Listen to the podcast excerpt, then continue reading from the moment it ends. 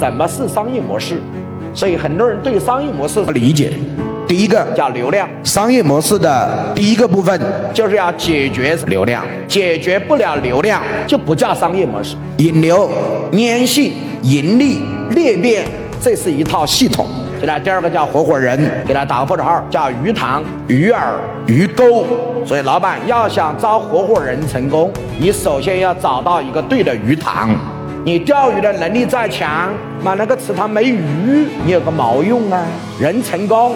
不是因为钓鱼的本领强，人成功首先是选择一个有鱼的池塘，所以这是我讲的叫合伙人。第二个叫鱼饵？什么叫鱼饵？不同的人有不同的需求，所以需求不一样，你要给他的设计的方案也不一样。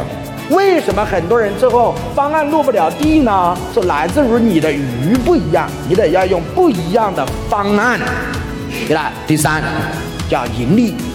商业模式的第三个，它必须自带盈利。那什么是盈利呢？赚钱的二十七种方法。所以老板，所以今天我是不是讲了几种？第一，赚产品本身的钱；第二，赚会员费；第三，赚商业模式的钱。